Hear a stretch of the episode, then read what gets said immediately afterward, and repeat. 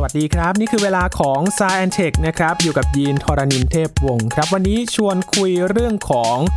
เงินดิจิทัลครับ ที่เป็นเทรนด์อยู่ในขนาดนี้เลยนะครับ ไม่ว่าจะเป็นคริปโตเคอร์เรนซีที่หลายๆคนเล่นบิตคอยน์กันนะครับ หรือว่าเงินดิจิทัลสกุลต่างๆ ที่ตอนนี้เนี่ยซื้อขายกันแล้วก็มีผู้ใช้มากขึ้นเรื่อยๆ โดยเฉพาะฝั่งเอเชียครับ แต่ว่าในไทยเองนะครับธนาคารแห่งประเทศไทยเขาก็มาให้ความสำคัญครับในเรื่องของเงินสกุลดิจิทัลเป็นเงินบาทดิจิทัลกันนะครับ มาดูว่านโยบายจะเป็นอย่างไรกันบ้าง และเทียบกับประเทศอื่นๆ ทั้งจีนเองที่พยายามจะกวาดล้างเหมืองบิตคอยต่างๆนะครับและมีประเทศที่ใช้บิตคอยแบบถูกกฎหมายกันแล้วด้วย มาวิเคราะห์เรื่องนี้กันครับ กับพี่หลามจิโกไอทีในสายแอนเทคครับ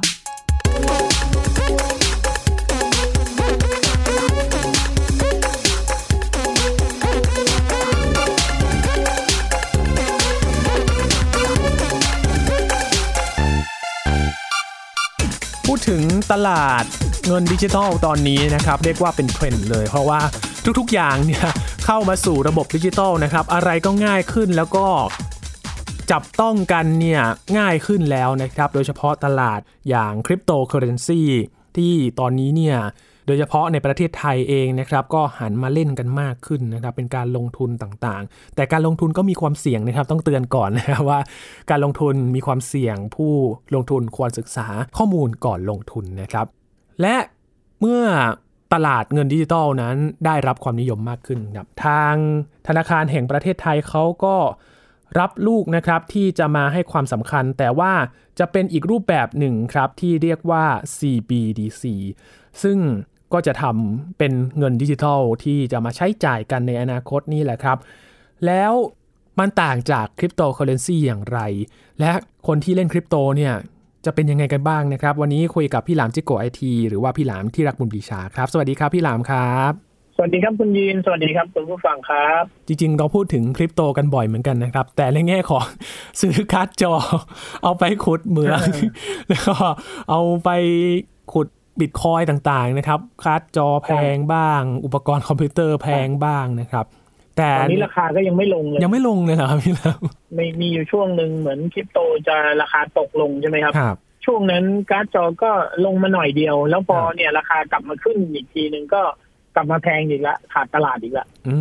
ม โอ้ก็แล้วเราจะได้ซื้อคอมแบบราคาถูกๆเมื่อไหร่ครับพี่หลามเราน่าจะได้ซื้อการ์ดจอในราคาปกติ ผมว่าต้องมีสัก สองสามปีอะอืมรักษาคอมตัวเองไว้ก่อนตอนนี้นะฮะตอนนี้ก็ใช้เครื่องเก่าไปก่อนนะครับครับทนกันไป ช่วงนี้ตลาดคริปโตก็ร้อนแรงเหมือนกันนะครับพี่หลาม ครับ ก็อืมถ้ามองคริปโตอ่าเรื่องของราคาที่ผู้คนเขาซื้อขายกันอยู่เทรดดิ้งกันอยู่ตอนนี้เนี่ยครับผมพูดได้เลยนะ ว่าเวฟมันจะเป็นแบบนี้แหละอืมนะฮะคือเราจะสังเกตได้เลยว่ามันจะขึ้นทีนึง แล้วก็เดี๋ยวก็ลงเดี๋ยวก็ขึ้น เดี๋ยวก็ลงมันครัจะบเป็นเวฟฟอร์มทรงนี้แหละ ทีนี้มันก็อยู่ที่ตัวคนที่จะเทรดละว่า คุณจะขึ้นลงตามจังหวะมันได้ตามจังหวะมันหรือเปล่าครับถ้ากราฟของคุณมันสวนทางคือซื้อตอนขึ้น แล้วไปขายตอนลง คุณก็แย่แน่นอนอืมติดดอยใช่บางคนบอกว่าติดดอยโอกาส โอกาสดอยอินทนนท์ก็สูงมาก บางคนนี่เป็นดอยเอเวอเรสต์เลยครับพี่หลามดอยเอเวอเรสต์โอ้โหนี่สูงสูงที่สุดในโลกครับหนาวมากครับ ดอยหนาวมากครับก็เป็นผมศัพท์ที่เขาพูดกันนะครับ ในวงการคริปโตนะครับ จริง ๆ เนี่ยครับหลาย ๆ ประเทศเขาก็พยายามจะผลักดันนะครับพี่หลาม ให้มันเป็นอ่าสกุลเงินที่ถูกกฎหมายอย่างประเทศแรกของโลกครับ ที่ตอนนี้เนี่ย บิตคอยเนี่ยเป็นเงินสกุลถูกกฎหมาย แล้วก็ใช้จ่ายกันได้แล้วนะครับ อย่างเอลซาวาดอร์ครับพี่หลามอืมเป็นประเทศแรกเลยนะครับ ที่ให้การยอมรับแล้วก็เข้าถึงการบริการต่างๆ ของธนาคารแบบนี้ เขาก็บอกว่าช่วยครับประหยัดค่าธรรมเนียมการโอนเงินได้กว่า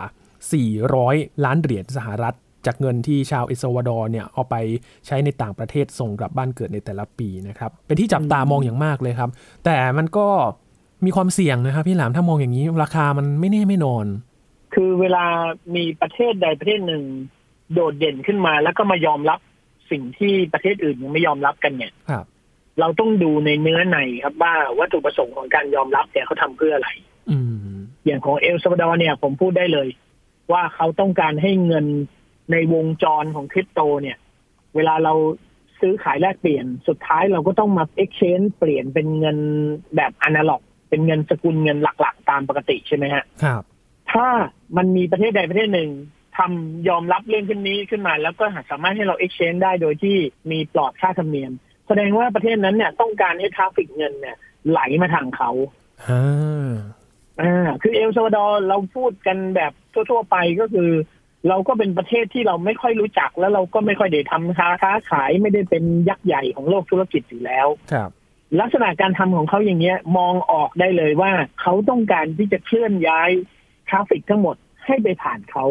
แล้วเขาก็จะมีการเงินการธนาคารที่แข็งขึ้น ซึ่งอันเนี้ยเป็นหัวข้อภายในครับ เป็นวัตถุประสงค์ภายในที่เขาอยากให้มันเป็นอืมแต่ผลเสียจากการที่เอาค่าเงินที่มันผันผวนแบบไม่สามารถควบคุมได้อย่างคริปโตเนี่ย มันก็จะส่งผลอีกมุมหนึ่งให้กับเอลซาวาดอร์ว่า เออ ทีนี้ความมั่นคงของ รายได้ประชาชาติของเอลซาวาดอร์ก็จะไม่ปกติแล้วนะ มันจะสวิงนะครับอ่าใช่ไหมฮะซึ่งเขาต้องยอมแลกว่า เออแลกกับการเงินการธนาคารของประเทศเขาที่มันจะมีระบบที่ดีขึ้นหรือแข็งแรงขึ้น มีคนเข้ามาใช้สอยกันเยอะขึ้นครับนะฮะอืก็ไม่รู้ว่าคุ้มค่าหรือเปล่า อันนี้ต้องรอดูถ้าเอลซาวาดอร์ทำได้คุ้มค่า อาจจะมีประเทศเล็ก ๆ ประเทศอื่นที่ไม่ค่อยมี เส้นทางเงินไหลผ่านก็อาจจะอยากทำแบบนั้นบ้าง มันก็อาจจะเกิดเป็นแฟชั่นทำตามกันก็มีนะครับ ผมว่าเป็นไปได้ อืมครับแต่พอประกาศมาใช้ถูกกฎหมายไม่นานครับ มีอีกข่าวหนึ่งผู้ชุมนุมที่ครับเอลซาวาดอร์ครับเขาไปเผาตู้ ATM บิตคอยน์ต่อต้านกฎหมายคริปโตครับ มีกระแสต้านในประเทศด้วยอืมอันนี้น่าจะเป็นการเมืองครับ ผมว่าเนี่ยมันถ้าเรามองแบบผิวเผินนะฮะ เราก็อาจจะคิดว่า เอ้ยมีคนต่อต้าน แต่จริงๆ แล้วมันอาจจะเป็นธุรกิจอีกประเภทหนึ่งที่เสียผลประโยชน์จากเรื่องนี้ไงอ่าอ่าก็สร้างเรื่องขึ้นมาครับนะครับอืมอ่าถ้ามองอย่างนั้นเนี่ยจะเห็นภาพชัดเจนว่า เออ เนี่ย มันต้องเป็นเกมอะไรสักอย่างแน่นอนครับแต่ถ้าเป็นอย่างประเทศไทยโอ้ยิ่งประเทศจีนนี่นะประเทศจีนตอนนี้กำลังกวาดล้างคริปโตเลยโอ้นะครับใช่ครับ อ่า ประเทศไทยก็ไม่สนับสนุนคือแบงก์ชาติเนี่ยประกาศอย่างชัดเจนเลยว่า เงินคริปโตทุกชนิดเนี่ยไม่สามารถไม่สามารถชำระได้ตามกฎหมายเป็นเนาะที่อ่าเป็นที่ยอมรับในในเชิงกฎหมายของประเทศไทยได้ แล้วก็ทุกวันนี้ที่เขายอมให้มี exchange เกิดขึ้นอย่างเป็นทางการที่จดทะเบียนในประเทศไทยได้ อันนี้ก็ถือว่าเขาก็ยอมรับตามกระแสโลกไปในระดับหนึ่งแล้วอืมนะฮะครับครับคือแต่ทำได้แค่นี้เลย คือไม่มีทางที่จะเทิร์นให้บิตคอยหรืออีเทเรียมมากลายเป็นเงินที่ชำระหนี้ได้ไม่มีทาง อืมก็คือมองเป็นการลงทุนอย่างหนึ่ง ที่ไปลงทุนได้ แต่ว่าก็ไม่เอาฮะมันอย่างธนาคารประเทศไทยเขาต้องทำอย่างนี้เพราะอะไร เพราะถ้าเขาไม่ยอมอนุญาตให้แต่งตั้ง exchange อย่างเป็นทางการได้ มันก็จะมี exchange ของคนไทยที่เป็น exchange เถื่อนอื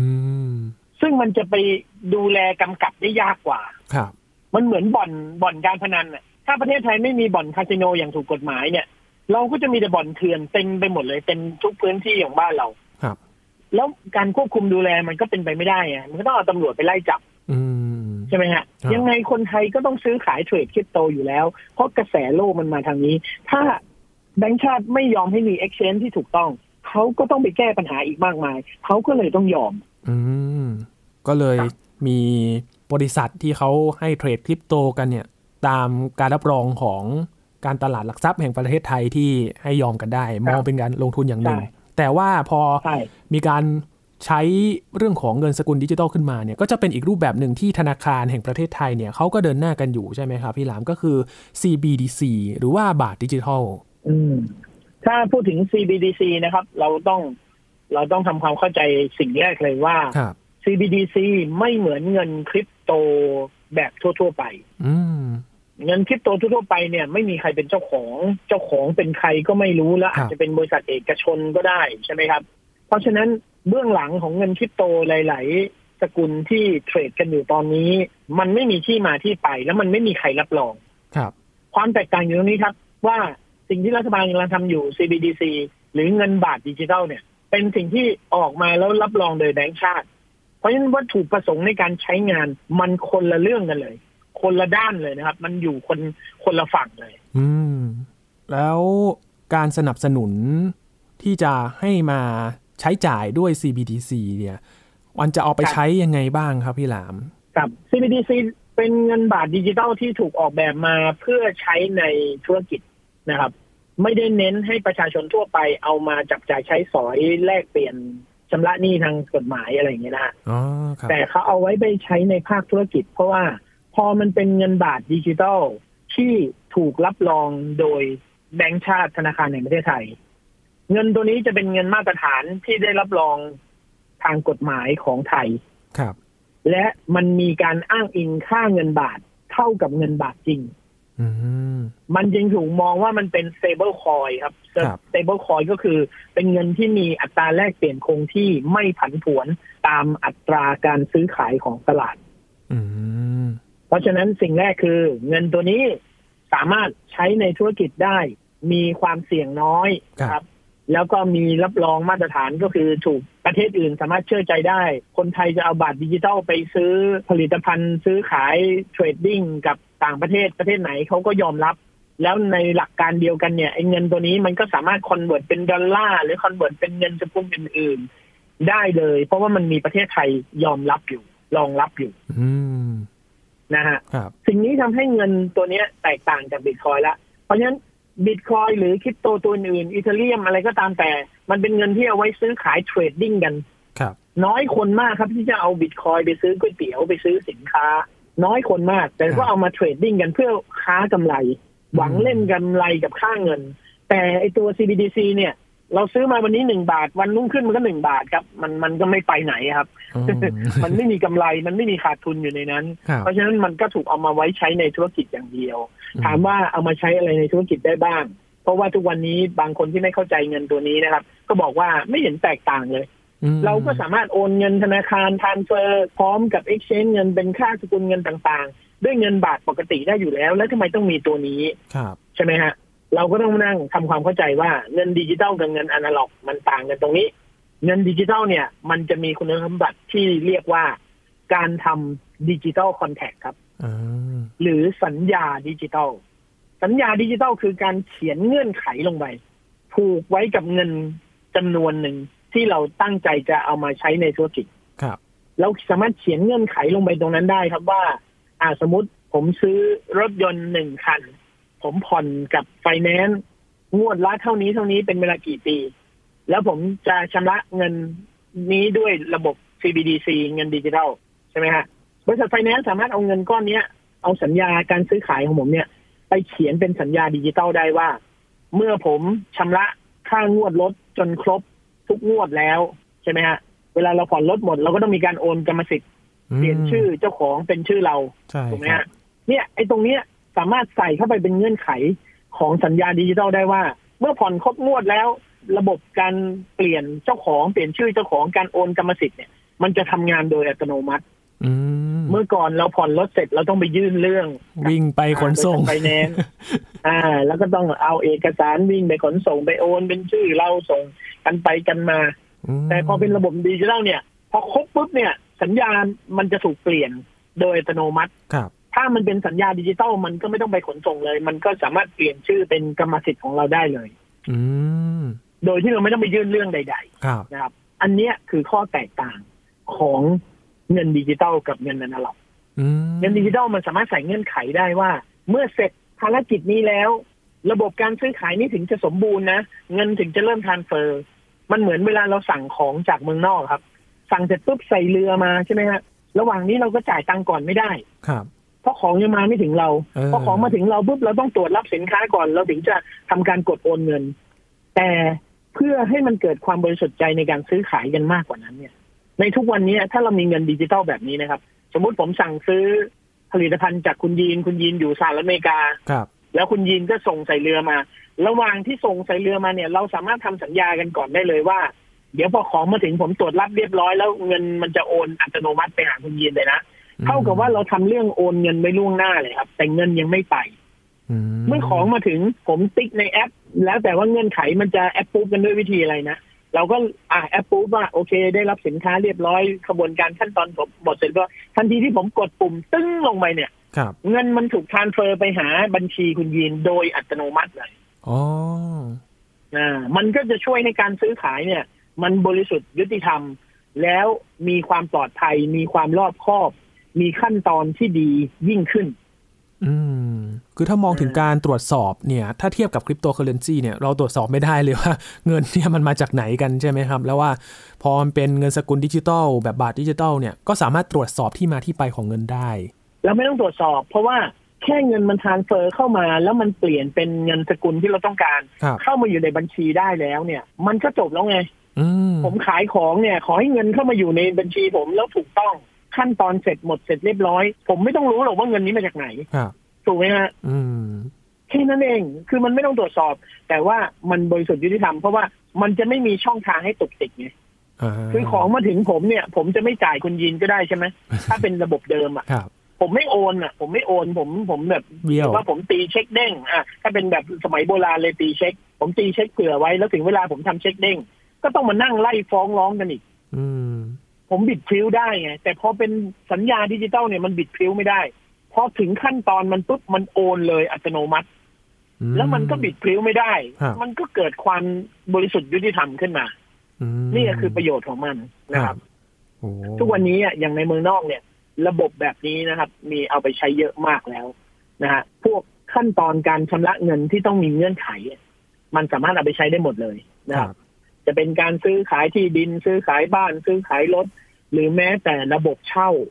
เช่าบ้าน เช่ารถทำได้หมดครับ อืมคุณยีนเช่าบ้านผมนะฮะผมทำ digital door lock เป็นระบบล็อกแบบดิจิตอลแล้วผมอ่าเขียนสัญญาลงไปว่าครับทุกวันที่หนึ่งคุณยีนต้องจ่ายเงินค่าเช่าผมก่อนเที่ยง ถ้าเที่ยงวันที่หนึ่งปุ๊บคุณยีนยังไม่โอนเงินให้ผม ประตูจะล็อก การ์ดที่คุณยีนมีอยู่ จะไม่สามารถเข้าห้องได้อืม แต่พอคุณยีนจ่ายเงินเสร็จปุ๊บไอ้ระบบปลดล็อกมันปลดให้อัตโนมัติเดี๋ยวนั้นเลยโดยที่ไม่ต้องมาบอกผมด้วยซ้ครับำนะเห็นไหมโอ้ผมสามารถตั้งเงื่อนไขไว้ก่อนได้ แล้วถึงเวลามันทำงานโดยอัตโนมัติครับซึ่งมันก็จะทำให้ลดปัญหาลงไงอืมนะผู้เช่าก็ไม่ต้องมา ไอ้เจ้าของบ้านก็ไม่ต้องมาทวงค่าเช่าไอ้ผู้เช่าก็จะบ่ายเบี่ยงจะหนีก็ไม่ได้จะจ่ายช้าก็ไม่ได้ ทุกอย่างในโลกนี้มันจะแฟร์มากยิ่งขึ้นอ๋อ คนที่งอแง คนที่มีปัญหา คนที่คดโกง คนที่ตุกติกชอบคิดเล็กคิดน้อย ดึงเชงดึงอะไรครับเอาง่ายๆธุรกิจเนี่ย ธุรกิจนะ สมมุติเราเลิกตีเช็คกันนะ คุณยีนอืมเรายังมีระบบเครดิตได้เหมือนเดิมนะครับ สมมุติผมไปวางอินวอยกับคุณยีน เสร็จแล้วผมบอกว่าเครดิตสามสิบวัน คุณยีนก็เขียนสัญญาดิจิตอลว่า ครบสามสิบวันผมจะจ่ายเงินคุณอัตโนมัติพอเวลามันเดินทางมาสามสิบวันปุ๊บเงินมันถูกทรานสเฟอร์เลยอืม เราไม่ต้องไปรับเช็ค แล้วไม่ต้องเอาเช็คมา แล้วก็อ้าวเช็คเห็นคนละวันที่ เอาดึงวันที่ ดึงเชงเอาเช็คเด้งเอาเช็คยังไม่มีเงินเข้า หรือแม้กระทั่งตอนไปรับเช็คก็แหมเจ้านายไม่อยู่ยังไม่ได้เซ็น เรื่องพวกนี้อะมันจะถูกยกเลิกหมดเลยอ่าคนที่เคยทำตุกติกเรื่องพวกนี้อะมันจะถูกยกเลิกหมดเลย คุณจะไม่สามารถทำได้อีกต่อไปสามสิบวันคือสามสิบวัน credit term คือ credit term ครับคำไหนคำนั้นไม่มีบิดพลิ้ว ต้องไปถามพี่ติ๊กชิโร่เลยติ๊กชิโร่เป็นคนร้องเพลงนี้เอาไว้อะไรนะรอรับได้เลย ไม่มีบิดพลิ้วตุกติกไม่ได้ด้วยนะไม่มีการตุกติกติ๊กชิโร่เด็ดขาดอืมโอ้โห มันก็ลดเรื่องของ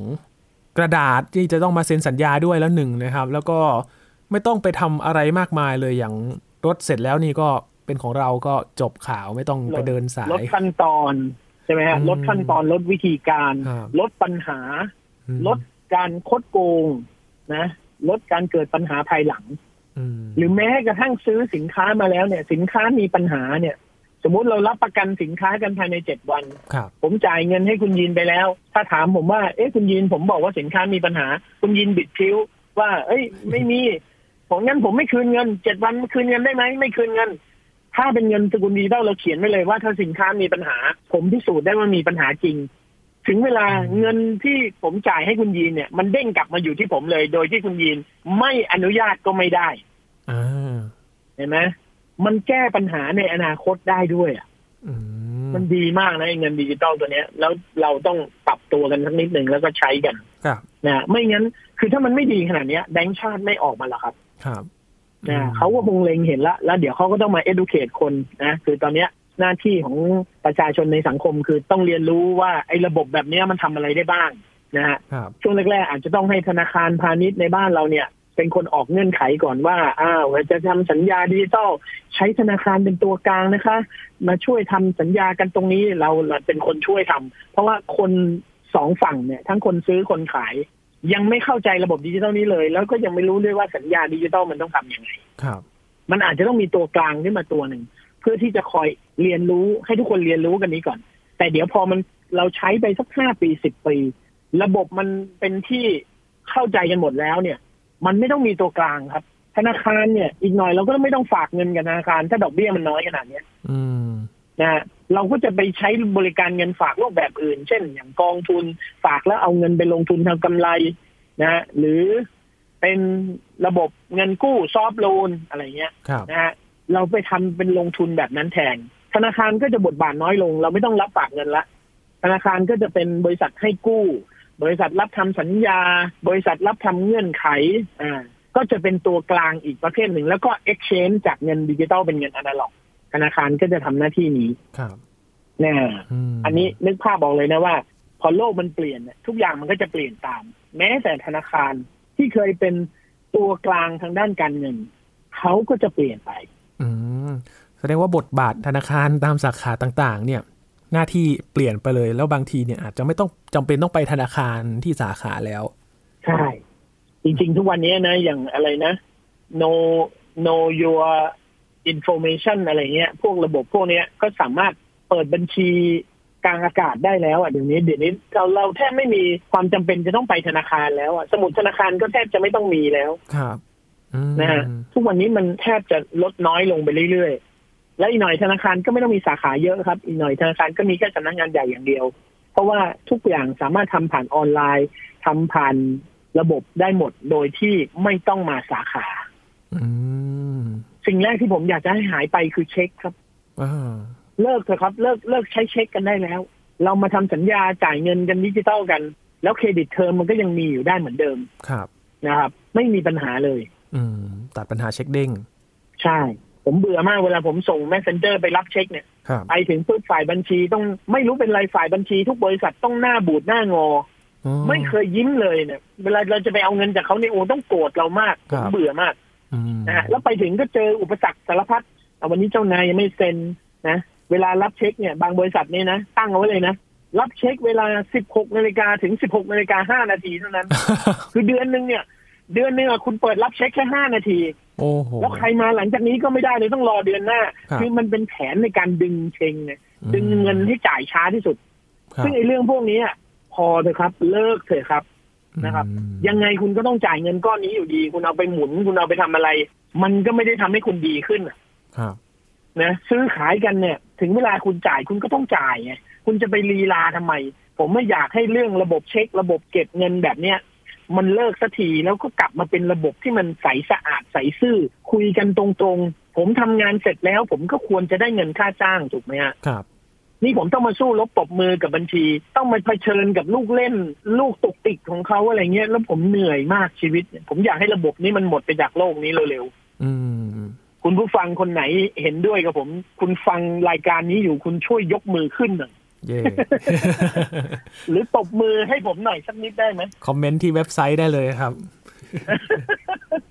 ใครเบื่อบ้าง ขอเสียงคนเบื่อหน่อย อืมถ้าจะมีคนเจอปัญหาเดียวกันนะครับพี่หลามเพราะว่าทำธุรกรรมทางการเงินเนี่ย บางคนเป็นเรื่องที่แบบบางคนต้องลางานไปเลย บางคนต้องแบบอ่าใช้เวลากับมันมาก ๆเลยนะครับ บางคนบอกว่าเออมันจะใช่เสียเวลาไปหรือเปล่าแล้วคุณมีรู้ไหมครับ ผมเองก็เป็นเจ้าของบริษัทนะ อืม บริษัทผมเนี่ยไม่มีไม่มีตีเช็คครับ ผมไม่เคยซื้อสมุดเช็คเลยครับ ถ้าผมจะต้องจ่ายเงินใครนะ ผมไม่ต้องรอให้เขามาเก็บเงินด้วย ผมอืมโอนเข้าบัญชีให้เขาเลย ถึงกำหนดนะ วางบินมาถึงกำหนดจ่ายเงินเราจ่ายเราโอนเข้าบัญชีเขาจบ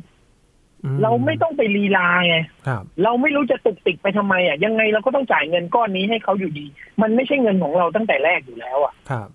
ใช่ไหมมันเป็นต้นทุนที่เราจะต้องลงทุนอยู่แล้วอืมผมมันไม่เคยเลยนะ ไม่เคยต้องให้คู่ค้าของบริษัทผมเนี่ย จะต้องมานั่งรอ คืองานบางงานเนี่ยเขา credit term มาสามสิบวัน ผมเห็นบัญชีเพราะผมบอกจ่ายไปก่อนไปเลย เราจะไปรอสามสิบวันทำไมเดี๋ยวลืมอีกอะถึงเวลาก็จ่ายไปเลยครับนึกได้ก็จ่ายไปเลยทำบัญชีแล้วก็จ่ายไปเลย ยังไงเราก็ต้องจ่าย เนี่ย ผมอะเป็นคนไม่ชอบเรื่องนี้แล้วผมก็เลยไม่ทำสิ่งนั้นกับคนอื่นไงอืมใช่ไหมครับ พูดแล้วขึ้นพูดแล้วขึ้น ให้พี่หลามเย็นลงก่อนเออคือถ้ามองไปฝั่งจีนนี่ที่เขาก็ให้ความสำคัญเรื่องหยวนดิจิตอลเนี่ย มันเป็นเหตุผลคล้ายๆ กันไหมครับ พี่หลามที่จะมาใช้หยวนดิจิตอลเหมือนกับบาทดิจิตอลบ้านเราไหมครับ แบบเดียวกันครับ เดี๋ยวอีกหน่อยสกุลเงินหลักๆ ทั่วโลกเนี่ยนะอย่าง US ดอลลาร์ก็มีแล้ว USDT อ่านะฮะทั้งหมดเนี่ยทุกประเทศเนี่ยจะต้องมีเงินสกุลดิจิทัลครับ เพราะไม่งั้นเราก็จะไม่สามารถ ทำธุรกิจหรือเจรจาซื้อขายแลกเปลี่ยนกับประเทศอื่นๆได้ ถ้าเขาไปดิจิทัลกันหมด ทุกครับทุกประเทศต้องทำประเทศไทยเนี่ยถือว่าทันสมัย ติดตามสถานการณ์แล้วก็ไล่ตามทันท่วงที อันนี้ต้องขอบคุณธนาคารแห่งประเทศไทยนะครับ ว่าวิสัยทัศน์ยอดเยี่ยมมาก ๆ เลยนะครับอืมระบบ information ต่างๆ เนี่ยโอ้เราเรากำลังจะพัฒนาไปได้ด้วยดีแล้ว เพราะว่าเราไม่ช้าเหมือนสมัยก่อนแล้วอืมนะฮะอันนี้ถือว่าเป็นเรื่องดีนะครับ เป็นการปรับตัวให้เข้ากับสถานการณ์ในยุคนี้ด้วยนะครับ เทคโนโลยีเนี่ยมันใช่เข้าถึงได้ง่ายขึ้น อะไรก็เป็นดิจิตอลกันหมดนะครับ ถ้าหน่วยงานหลักที่รับผิดชอบในเรื่องโดยเฉพาะการเงินเนี่ยไม่ปรับตัวนี่อาจจะตามหลังเขาเหมือน 3G บ้านเราเมื่อก่อนนะครับ ที่กว่าจะเปลี่ยน มันอาจจะสายเกินไปนะครับ